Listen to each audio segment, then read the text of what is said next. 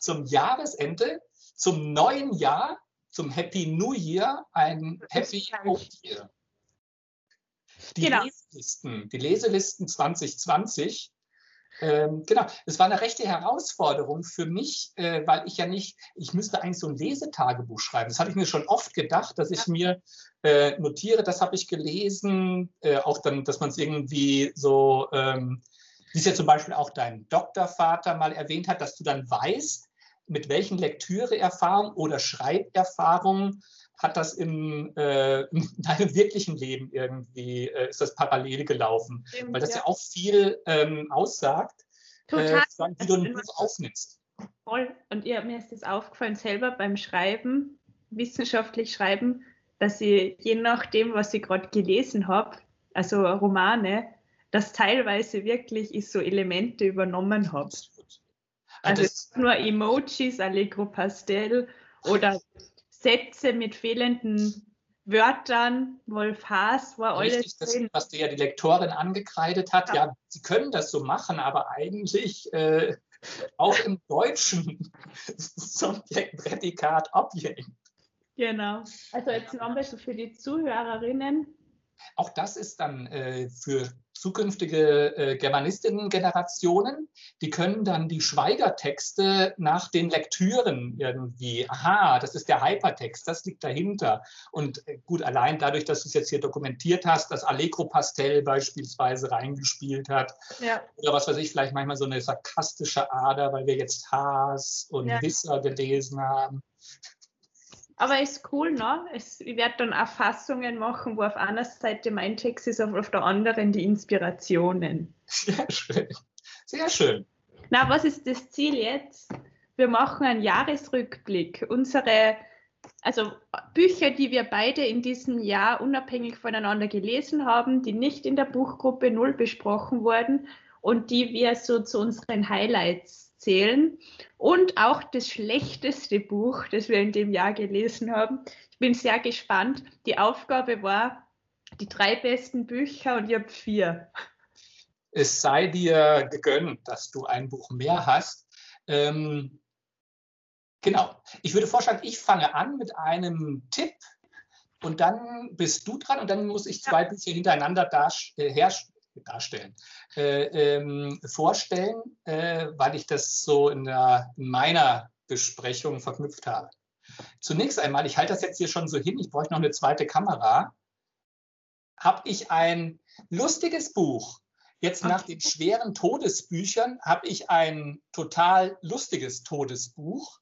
Ich habe nämlich von äh, Linus Reichlin, einem Schweizer Autor, Keith Probleme im Jenseits. Dieses Keith ist natürlich Keith Richards äh, und der hat Probleme im, äh, im, mit dem Jenseits, äh, ja im Jenseits, eigentlich müsste sein mit dem Jenseits, weil äh, Keith Richards hat das Problem, dass er nicht sterben kann. Ah, ja. Und er stirbt, aber er ist nicht tot. Und das ist sozusagen der Plot dieser ähm, Geschichte. Es geht um die Hauptfigur Fred Hund, einem Spezialist für Wahrscheinlichkeitstheorie, äh, nebenbei auch Musiker, aber er ist halt nie irgendwie ein erfolgreicher Musiker geworden mit seiner Band, schreibt jetzt irgendwie so populärwissenschaftliche Bücher und äh, bringt dann äh, Schulklassen Wahrscheinlichkeitstheorie nach, nahe.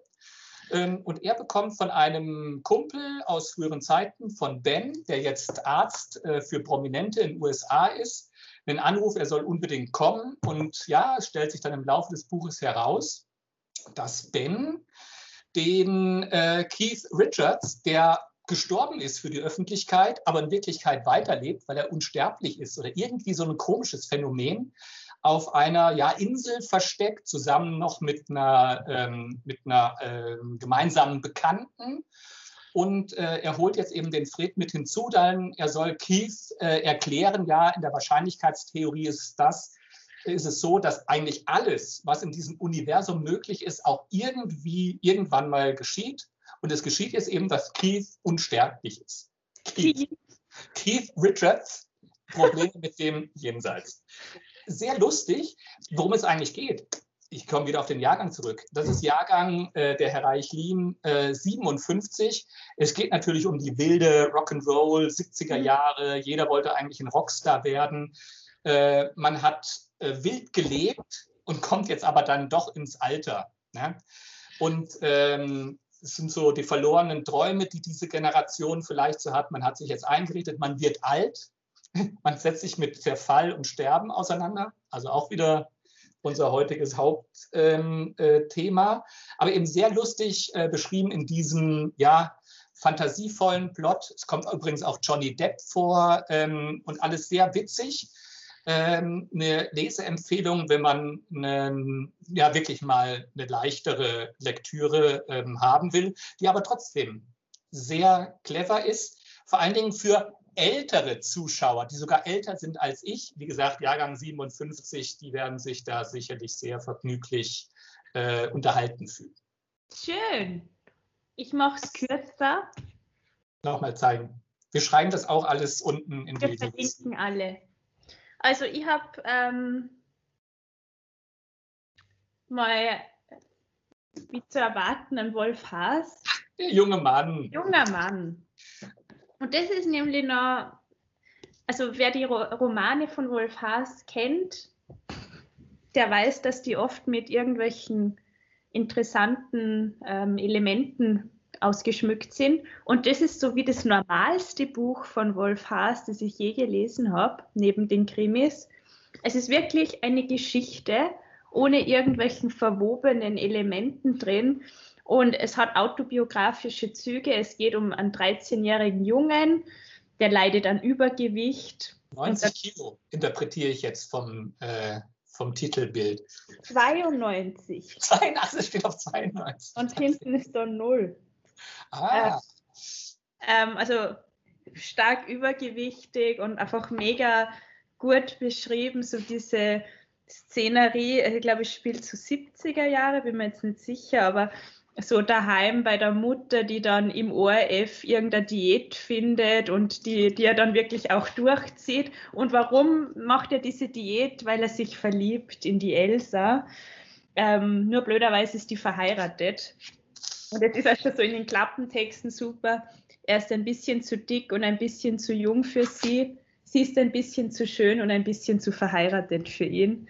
Also eine total charmante Geschichte und es wird dann so wie ein Roadtrip, weil ähm, der Ehemann von der Elsa, der ist Lastwagenfahrer und das natürlich ist ein Dorn im Auge. Aber der fragt dann den Protagonisten, ob er ihn begleiten würde nach Griechenland, weil der Junge so gut Englisch kann und er bräuchte jemanden, der ihm da dolmetscht. Und es ist dann eine wahnsinnig schöne, auch manchmal mit traurigen Elementen Geschichte und eine ganz, äh, ganz ein wunderschönes Ende, das ich aber natürlich nicht verraten werde. Aber wirklich absolute Leseempfehlung, auch weil es so österreichisch ist und auch so in diesen direkten Reden, wie halt die Österreicher sprechen. Und das ist total, also wirklich eine so charmante Geschichte, hat man extrem schnell gelesen. Sehr, sehr schön. Also, erst Österreich ich muss sagen, also Lisa hat das schon wiederholt empfohlen und es steht auch ganz oben auf meiner ähm, Leseliste. Ähm, eben, weil ich den von den Wolf Haas ja von den, von den Brenner-Krimis her bisher nur kannte. Und dann haben wir ja die Missionarsstellung. Das war ja unser Opening. Ähm, ähm, und ja, eben, äh, hat einfach mein Wolf Haas-Fantum nur noch weiter bestärkt jetzt komme ich zu meinem Buch, das ich nicht empfehle. Also sagen wir es mal so, du hast eben gesagt, wirklich schlechte Bücher. Ups, jetzt bin ich hier auf mein, mein Buch ist auf die Tastatur gefallen, aber du bist noch da. Ähm, ähm, ich weiß, vielleicht ist das ein richtig gutes Buch, aber es hat mich überhaupt nicht erreicht. Mhm. Was hat mich nicht erreicht? Mich hat überhaupt nicht erreicht Eric Vouillard, der 14. Juli. Ähm, eben ein Autor, äh, der unheimlich gehypt wurde, meiner Meinung nach. Ich habe unheimlich viel davon gelesen, äh, der so einen speziellen Stil hat, eben französischer Autor, der sich ähm, historische Ereignisse vornimmt und die einerseits äh, essayistisch, ähm, dokumentarisch, andererseits fiktional ähm, beschreibt. Mhm. Ähm, das heißt also, er nimmt reale ähm, äh, historische Ereignisse, es sind dann auch oftmals sehr begrenzte ähm, äh, Tage, wie da zum Beispiel beschrieben werden, und füllt das dann aus mit Imagination zu den Leuten, äh, äh die da äh, mit dabei waren. Also eben, es ist dann keine, äh, keine Geschichtsschreibung, sondern es ist wirklich Fiktion. Mhm. Ähm, und ja, mich hat es überhaupt nicht erreicht. Ich habe es den 14. Äh, Juli, äh, das war eben Sturm auf die Bastille, ähm, Revolutionshintergründe, das Volk und so weiter. Irgendwie, ich habe 20 Seiten gelesen und war, äh, war irgendwie, wie soll ich sagen, also es hat mich überhaupt nicht reingezogen. Es ist ein, ein Wortschwall an, an Beschreibungen äh, und so weiter. Man ist dann auch in dieser Masse und so weiter. Es hat mich überhaupt nicht gepackt. Also es war für mich einfach nur unheimlich anstrengend und, äh, wie soll ich sagen, halt auch so eine, so eine Spielerei, dass man zeigen kann, wie viele Perspektiven man einnehmen kann oder so. Äh, vielleicht liegt es auch daran eben, dass es diese, diese Massenbeschreibung ist. Ich muss nach 20 sein, mir war es einfach zu anstrengend. Ich will jetzt nicht bösartig sein und sagen, das ist ein schlechtes Buch. Es hat mich aber halt in der Phase, das war irgendwie im, im Frühjahr, ich glaube Anfang Lockdown, genau, vielleicht brauchte ich leichtere Lektüre oder so, es kommt ganz selten vor, dass irgendetwas, was äh, ich, ich, du weißt, ich suche mir ja Bücher aus, ich lese irgendwie, aha, dann wird es empfohlen, da wird es besprochen, ach so toll irgendwie, der füllt die Leerstellen, wo man nicht weiß, äh, was die Leute sich, weil es eigentlich ja genau auf mich gepolt irgendwie, weil ich ja auch so historische Sachen mag. Es hat mich überhaupt nicht reingezogen und ich habe auch überhaupt keine Lust, es nochmal zu probieren in einer anderen äh, Art und Weise. Du bist bösartig. Wieso? Was habe ich? Ich habe doch, ich habe doch versucht, gerecht zu sein im Sinne von, also war, war das Ironie? Ja, ja. Nein, ich finde das jetzt auch noch, aber du willst ja, glaube ich, gleich weitermachen, oder? Richtig. Aber noch davor, doch, dazu kommen wir noch leichte Kost im Lockdown.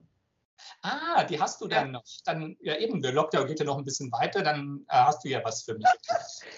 Wenn man jetzt sagt, aha, das ist ja eine interessante literarische ausgesprochen literarische Masche, wahre Ereignisse aufzufüllen mit äh, sozusagen Imagination, komme ich zu einem meiner absoluten Lieblingsbücher ähm, dieses Jahr, und zwar das Sachbuch äh, von Juan, äh, Juan Moreno, 1000 Zeilen Lüge über ähm, eben den Relotius-Skandal Mhm. Äh, kurzer Hintergrund, eben, ich glaube, äh, Relotius äh, ist bekannt. Er hat für den Spiegel, aber auch für alle oder viele andere äh, Medien äh, Reportagen geschrieben, ist äh, dekoriert worden als mit Journalistenpreisen und so weiter.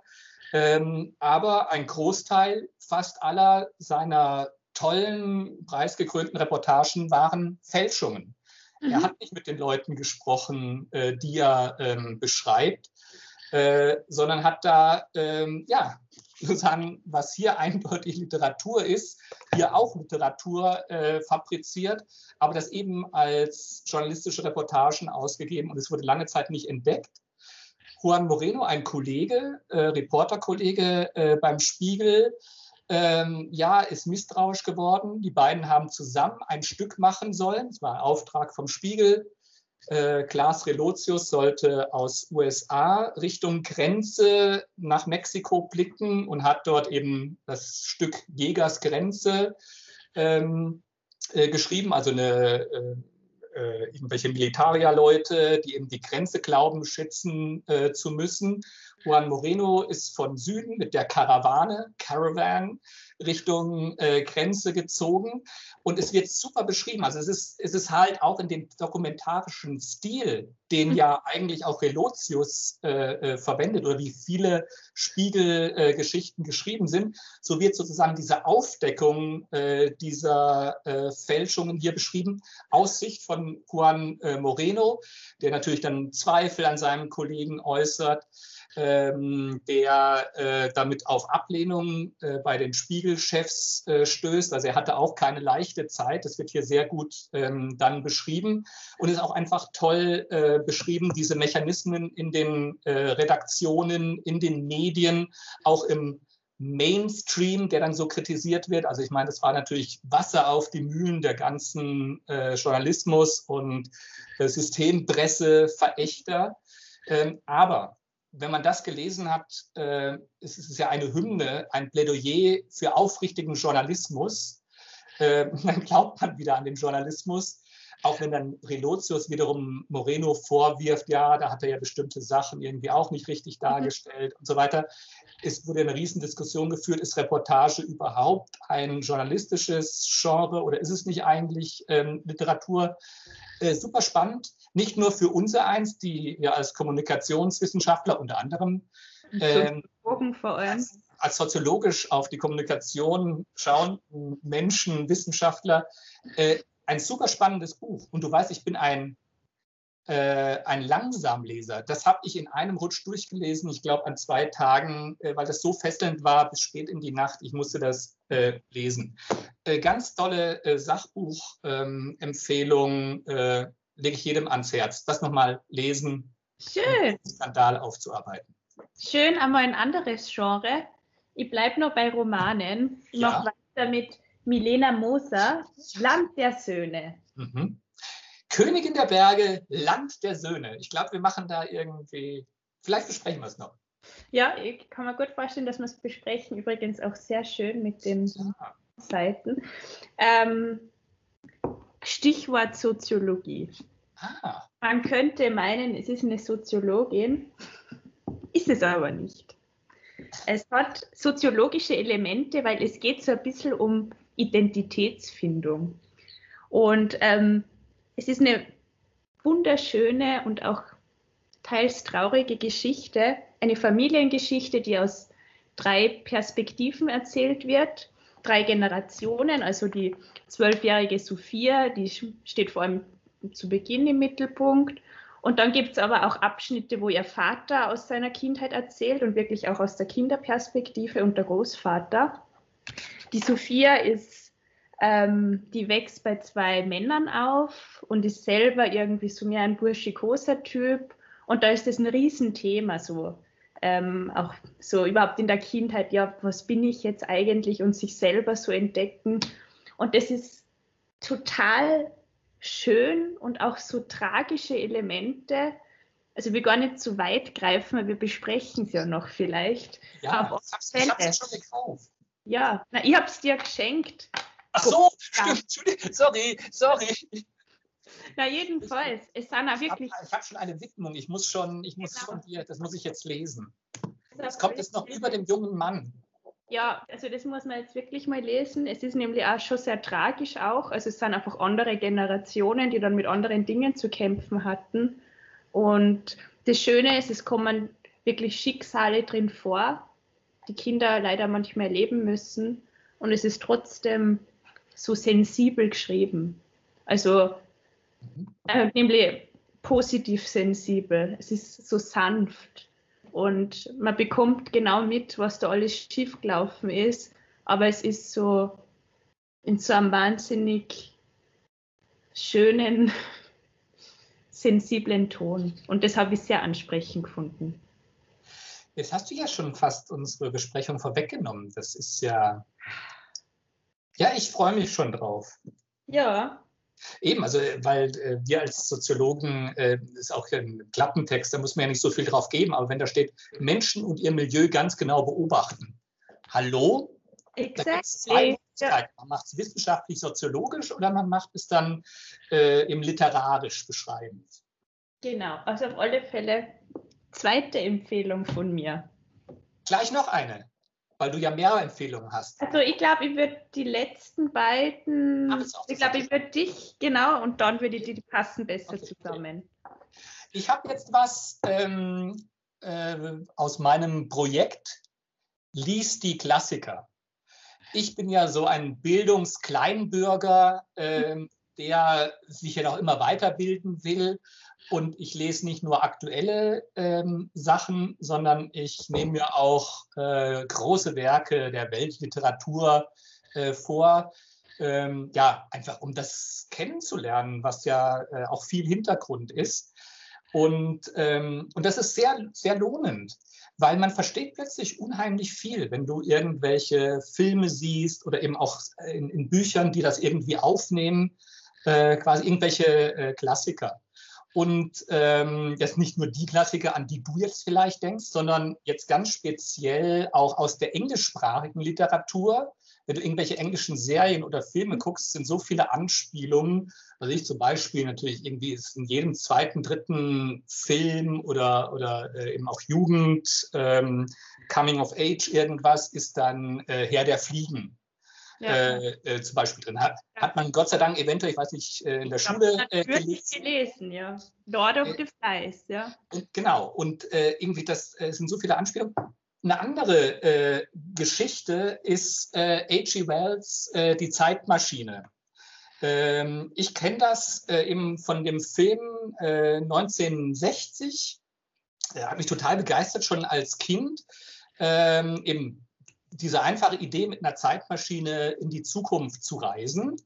Und es basiert eben dieser Film äh, auf dem ja, sehr bekannten äh, Roman Die Zeitmaschine von H.G. Wells. Ich habe mir das doch auch aufgeschrieben aus dem Jahr 1895, glaube ich. Genau, 1895 ist er erschienen und ist quasi so ein Urvater der Science-Fiction-Literatur. Ähm, äh, und ähm, ja, eben, vielleicht kennt man die Geschichte so grob irgendwie. Er reist in die Zukunft. Und da gibt es so zwei Gruppen von Menschen. Einerseits die Eloi und andererseits die Morlocks. Die Eloys sind so irgendwie so verweichlicht, schöne Menschen, die so Haltitai in weißen Kleidern über die Erde ähm, hüpfen. Die Morlocks sind Monster, die unter, im Untertanen, unterirdisch irgendwie rumhausen und ab und zu mal einen Eloi fressen.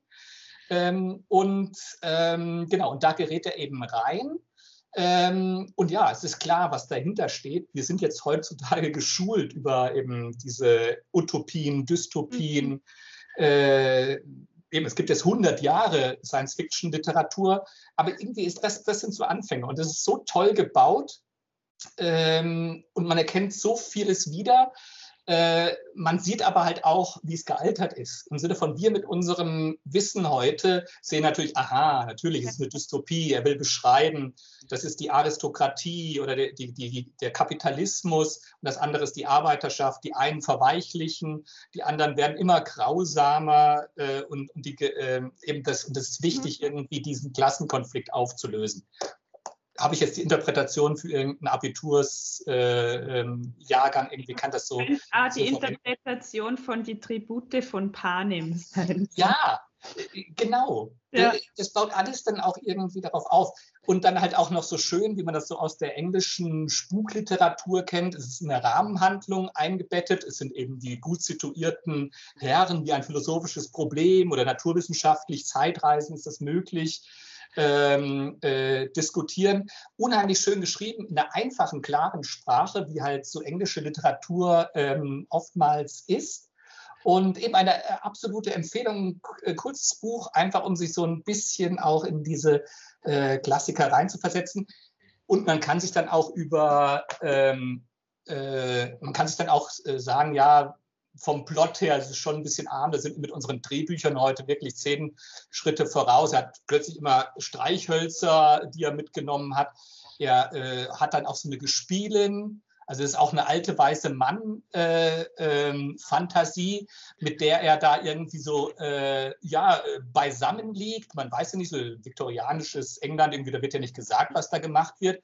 Aber es ist eigentlich auch egal, ob der jetzt da die zwei Wochen, wo er da ist, wie lange das dann ist, irgendwie da mit einer Sechs hat oder so ja, es ist einfach interessant als historisches Dokument, aber auch vor dem Hintergrund, man äh, versteht so vieles quasi aus der Entwicklung, was dann ähm, unheimlich viel an Genre nach sich gezogen hat. Ja. Schluss, so lange. Ich ja. bin jetzt ein bisschen überfordert, weil ich habe ja noch drei Bücher, weil ich habe ja noch das schlechteste Buch auf meiner Liste. Aber davor kommen noch zwei Genre Thriller Krimis. Überhaupt nicht meins. Man genau, sieht, ob überzeugen kannst. Also ich starte mit 2020 erschienen, Der Heimweg von Sebastian Fitzek. Und man muss ja wirklich sagen, es ist einfach cool designt schon.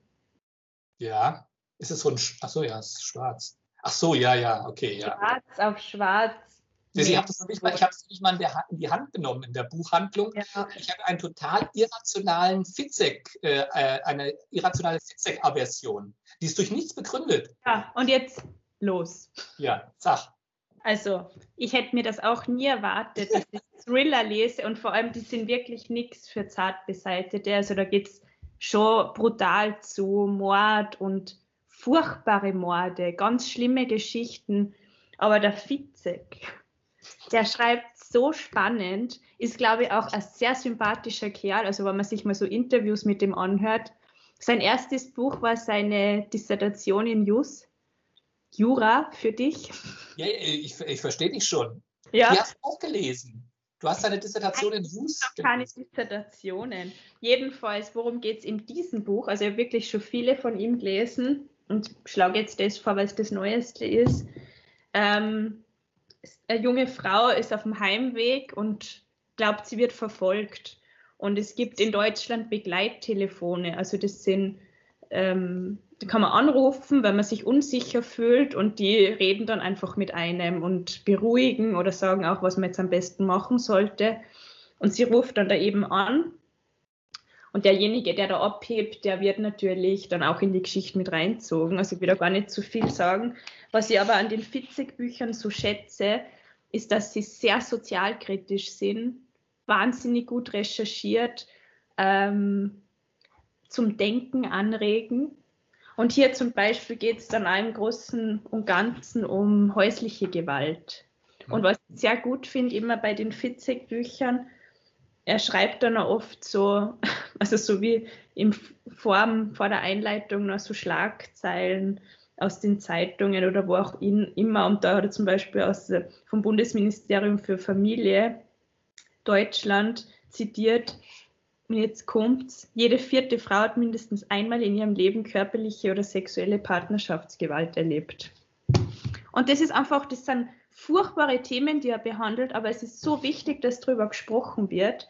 Und was ich auch sehr schätze an Fitzek, er hat immer ganz lange ähm, Danksagungen bzw. Nachworte und da geht er dann auch nochmal konkret auf die Thematik des jeweiligen Buches ein und ähm, schreibt dann auch, wohin man sich wenden kann oder auch hier ging es eben um diese Begleittelefone dann auch, dass die wirklich gibt und dass man die aber unterstützen muss und also wirklich, ich schätze den sehr. Mhm. Sicher, also ich verstehe es, wenn es am abschreckt, wenn es am zu brutal ist, aber sie sind also wirklich kaum Bücher, die ich so schnell lese wie, wie seine. Ja, äh, mal gucken, ob ich, äh, ob ich mich dann da mal überwinden kann. Äh, mir war das nicht äh, bewusst, zu welchem Thema das jetzt ist, aber wo du es jetzt gerade ansprichst, da, auch da ähm, kann ich noch einen, einen, guten Tipp, das hat jetzt nichts mit Fitzek zu tun, aber genau zu dieser Thematik, ähm, einen, einen, französischen Film, dessen französischen Titel ich jetzt nicht in, äh, im Kopf habe, aber den wir auch verlinken können, den ich auch im Zürich Filmfestival vor zwei Jahren, also vorletztes Mal gesehen habe, der auch genau zu dieser Thematik äh, äh, handelt und der auch, ähm, wie soll ich sagen, also selten habe ich so unruhig und äh, belastet im Kino äh, gesessen, äh, weil er diese, diese Thematik wirklich auch dann auf eine Spitze treibt. Mhm. Aber eben nicht voyeuristisch, genau. äh, sondern, äh, wie soll man sagen, also einfach sehr, äh, sehr nah dieses, ähm, dieses Thema auf die, auf die Agenda setzt, Gewalt gegen Frauen oder auch überhaupt im familiären Umfeld. Ja. ja. Okay, abschließend noch ein Krimi. Stefan Pörtner, ein Zürcher. Köbi. Köbi Santiago, also es sind sechs Teile insgesamt mhm. bisher. Ähm, das ist der vierte Teil, den habe ich am besten gefunden. Ähm, was ist das Tolle dran an allen diesen Geschichten? Also der Köbi ist Ermittler, aber da irgendwie so reingerutscht in diese Rolle. Also er hat sich dann irgendwann selbstständig gemacht, nachdem er einen Mord aufgeklärt hat. Und er ist eigentlich so ein, ein sehr sympathischer Typ, ist oft arbeitslos, trinkt dann mal zu viel, ist sehr gesellschaftskritisch. Ähm, und es, also äh, die Krimis erinnern also ein bisschen an die Wolf Haas Krimis, finde ich. Also so vom, vom Humor her und auch so dieses dieses Sarkastische wohl auch. Und man lernt extrem viel über Zürich. Okay. Also für mich als Küken in Zürich. Zürich. Ähm, also es ist spannend, weil die, ich weiß nicht, wann das erste Buch erschienen ist, war sicher schon lang her. Auf alle Fälle, das letzte Buch, also das war jetzt 2007, das heißt, das waren ungefähr 20 Jahre, wo jetzt diese Bücher da spielen. Das letzte ist, glaube ich, 2019 rausgekommen und man hat so einen wahnsinnig schönen Blick über, wie sich Zürich verändert hat. Ah, Und hier zum Beispiel in, in dem Teil Santiago, spielt in den 80ern. Also es wird viel auf die 80er Bezug genommen und hat auch manchmal so traurige Elemente drin, was mich ja oft anspricht. ja. Genau. Bist ja auch, bist ja auch kühlig in deiner sarkastischen österreichischen Seele, bist du durchaus auch Gefühlig, ja. Ja. Genau. Aber das finde ich interessant. Also mir war das jetzt überhaupt kein äh, äh, Begriff. Ich, eben, äh, Krimiliteratur ist irgendwie auch nicht so mein äh, Genre. Ähm, eben, was ich aber äh, kenne, ist natürlich mein ja, vermittelter Namensvetter, der Hans-Jörg Schneider, schreibt ja die Hunkeler-Krimis, die in Basel spielen. Das wäre dann vielleicht auch nochmal so eine, so eine Sonderfolge für uns, wo wir irgendwie so ein Basel-Krimi und so ein Zürich-Krimi irgendwie mal zusammen besprechen. Müssen wir ja machen als äh, eben, also als Wahlzürcher sind wir natürlich ganz klar Partei, aber, ähm, aber Ja, eben auch die ja. Basler müssen wir zu, einer, zu ihrem Recht dann, dann Ja. bringen. Und last but not least, und das wird jetzt sehr peinlich, aber das schlechteste Buch, das ich in diesem Jahr gelesen habe, oder die schlechteste Buchreihe, weil eben zieht es ja dann durch bis zum Schluss. Und man muss die Situation schildern. Es war anfangs Lockdown im Frühjahr. Ich bin gerade umgezogen, hatte wenig Möbel und keinen Internetanschluss. Und mir wurde dann empfohlen von meiner Schwester, es soll doch ganz seichte Literatur lesen. Und nämlich so seicht, dass ich diese Bücher nicht mal im Print habe, was sehr ungewöhnlich für mich ist, sondern nur am Tablet. So. mhm. Also die will ich gar nicht im Regal stehen haben. Und zwar After Passion von Anna Todd. Boah, das ist allein schon der Titel ist ja Hallo. Ganz schlimm. Also wirklich, mir ist fast peinlich, dass ich das gelesen habe. Und zwar, es ist so Fifty Shades of Grey für Teenies. Aber ganz schlecht. Es geht um ein College Girl oder so ein, die ist gerade auf der, auf der Uni eingeschrieben, Tessa, und sie verliebt sich dann in einen Bad Boy. Und der ist deswegen ein Bad Boy, weil er Tattoos hat. Und er trinkt da manchmal zu viel, schmeißt dann irgendwelche Dinge durch die Gegend und sie verliebt sich natürlich Hals über Kopf in ihn, obwohl er so eine schwierige Person ist. Und natürlich, er hatte ja so eine schwierige Kindheit. Und es sind vier Teile, glaube ich, von der Hauptstory und dann gibt es noch so Spin-offs. Und ich habe alle vier gelesen. Ja, du Ja. kannst aber auch nichts. Na, und es ist wirklich so schlecht geschrieben. Es ist ja, glaube ich, so Fanfiction. Also es war auf alle Fälle, also diese Anna Todd war eigentlich mehr so Fan, die dann auf Blogs diese Geschichte geschrieben hat. Und das merkt man, also ganz schlechte Kapitelstruktur. Es passiert eigentlich nichts, hunderte Seiten lang. Und was mir am meisten ärgert, die Moral der Geschichte, Oh je, das kommt irgendwie ein Frauenbild von 80. Ja, so ein bisschen. Und zwar, Frauen können Männer verändern. Ja, natürlich. Männer auch, und natürlich, der hat, ist gewalttätig, aber er hat eine schlechte Kindheit gehabt und wenn er die richtige Frau findet, wird sie ihn zu einem guten Menschen machen. Und das stimmt einfach nicht. Und das war bei Shades of Grey genauso eine Scheißlehre. Und ich finde es fast fahrlässig, dass sowas junge ein junger Mensch. Ja, ja. Und nämlich also Du diese sollst eine Mutter Teresa sein und die Welt heilen. Heal the world irgendwie. Oder heal the man. Und ganz schlimm, das wurde dann auch verfilmt. Also ich glaube, also der erste ist alle grad schon draußen. Und das Lustige ist, ich meine, das sind dann auch so, so erotische Szenen drin. Aber wenn man dann dieses, diesen Film oder die Schauspieler des Films ansieht, sind halt wie Kinder. Aha. Und also dieser, dieser Bad Boy, Hardin, das ist einfach so ein Bubi, dem sie halt dann ein paar so Tattoos aufgeklebt haben. Also so mega peinlich und wirklich so schlecht. Nicht lesen. Ist das vielleicht Trash? Also im Sinne von, dass du dann ähm, Also es ist nicht gewollt, Trash. Nee, Es und Riesenerfolg natürlich. Aber du kannst es ja als Trash lesen. Ja, aber es ist trotzdem, also ich habe es ja als Trash gelesen, um einfach diese Zeit zu überbrücken. Und also vielleicht war es, ja, wie du vorher gesagt hast, so im Lockdown ist ja eine schwierige Zeit gewesen, vor allem so ganz zu Beginn. Da will man dann irgendwas nur, nur sich berieseln lassen. Und für das war es vielleicht nur gut, weil ich war da einfach stundenlang dann mit irgendeinem Scheiß beschäftigt. Aber es ist wirklich wahnsinnig schlecht. Also, wenn man lernen will, wie man nicht schreiben soll, Ja. dann macht man es wie die Autorin. Ja, nee, da muss ich ja nochmal, also nicht, äh, dann ist mein Eric Vouillard, muss ich nochmal gucken, also der hat nochmal einen anderen Anspruch.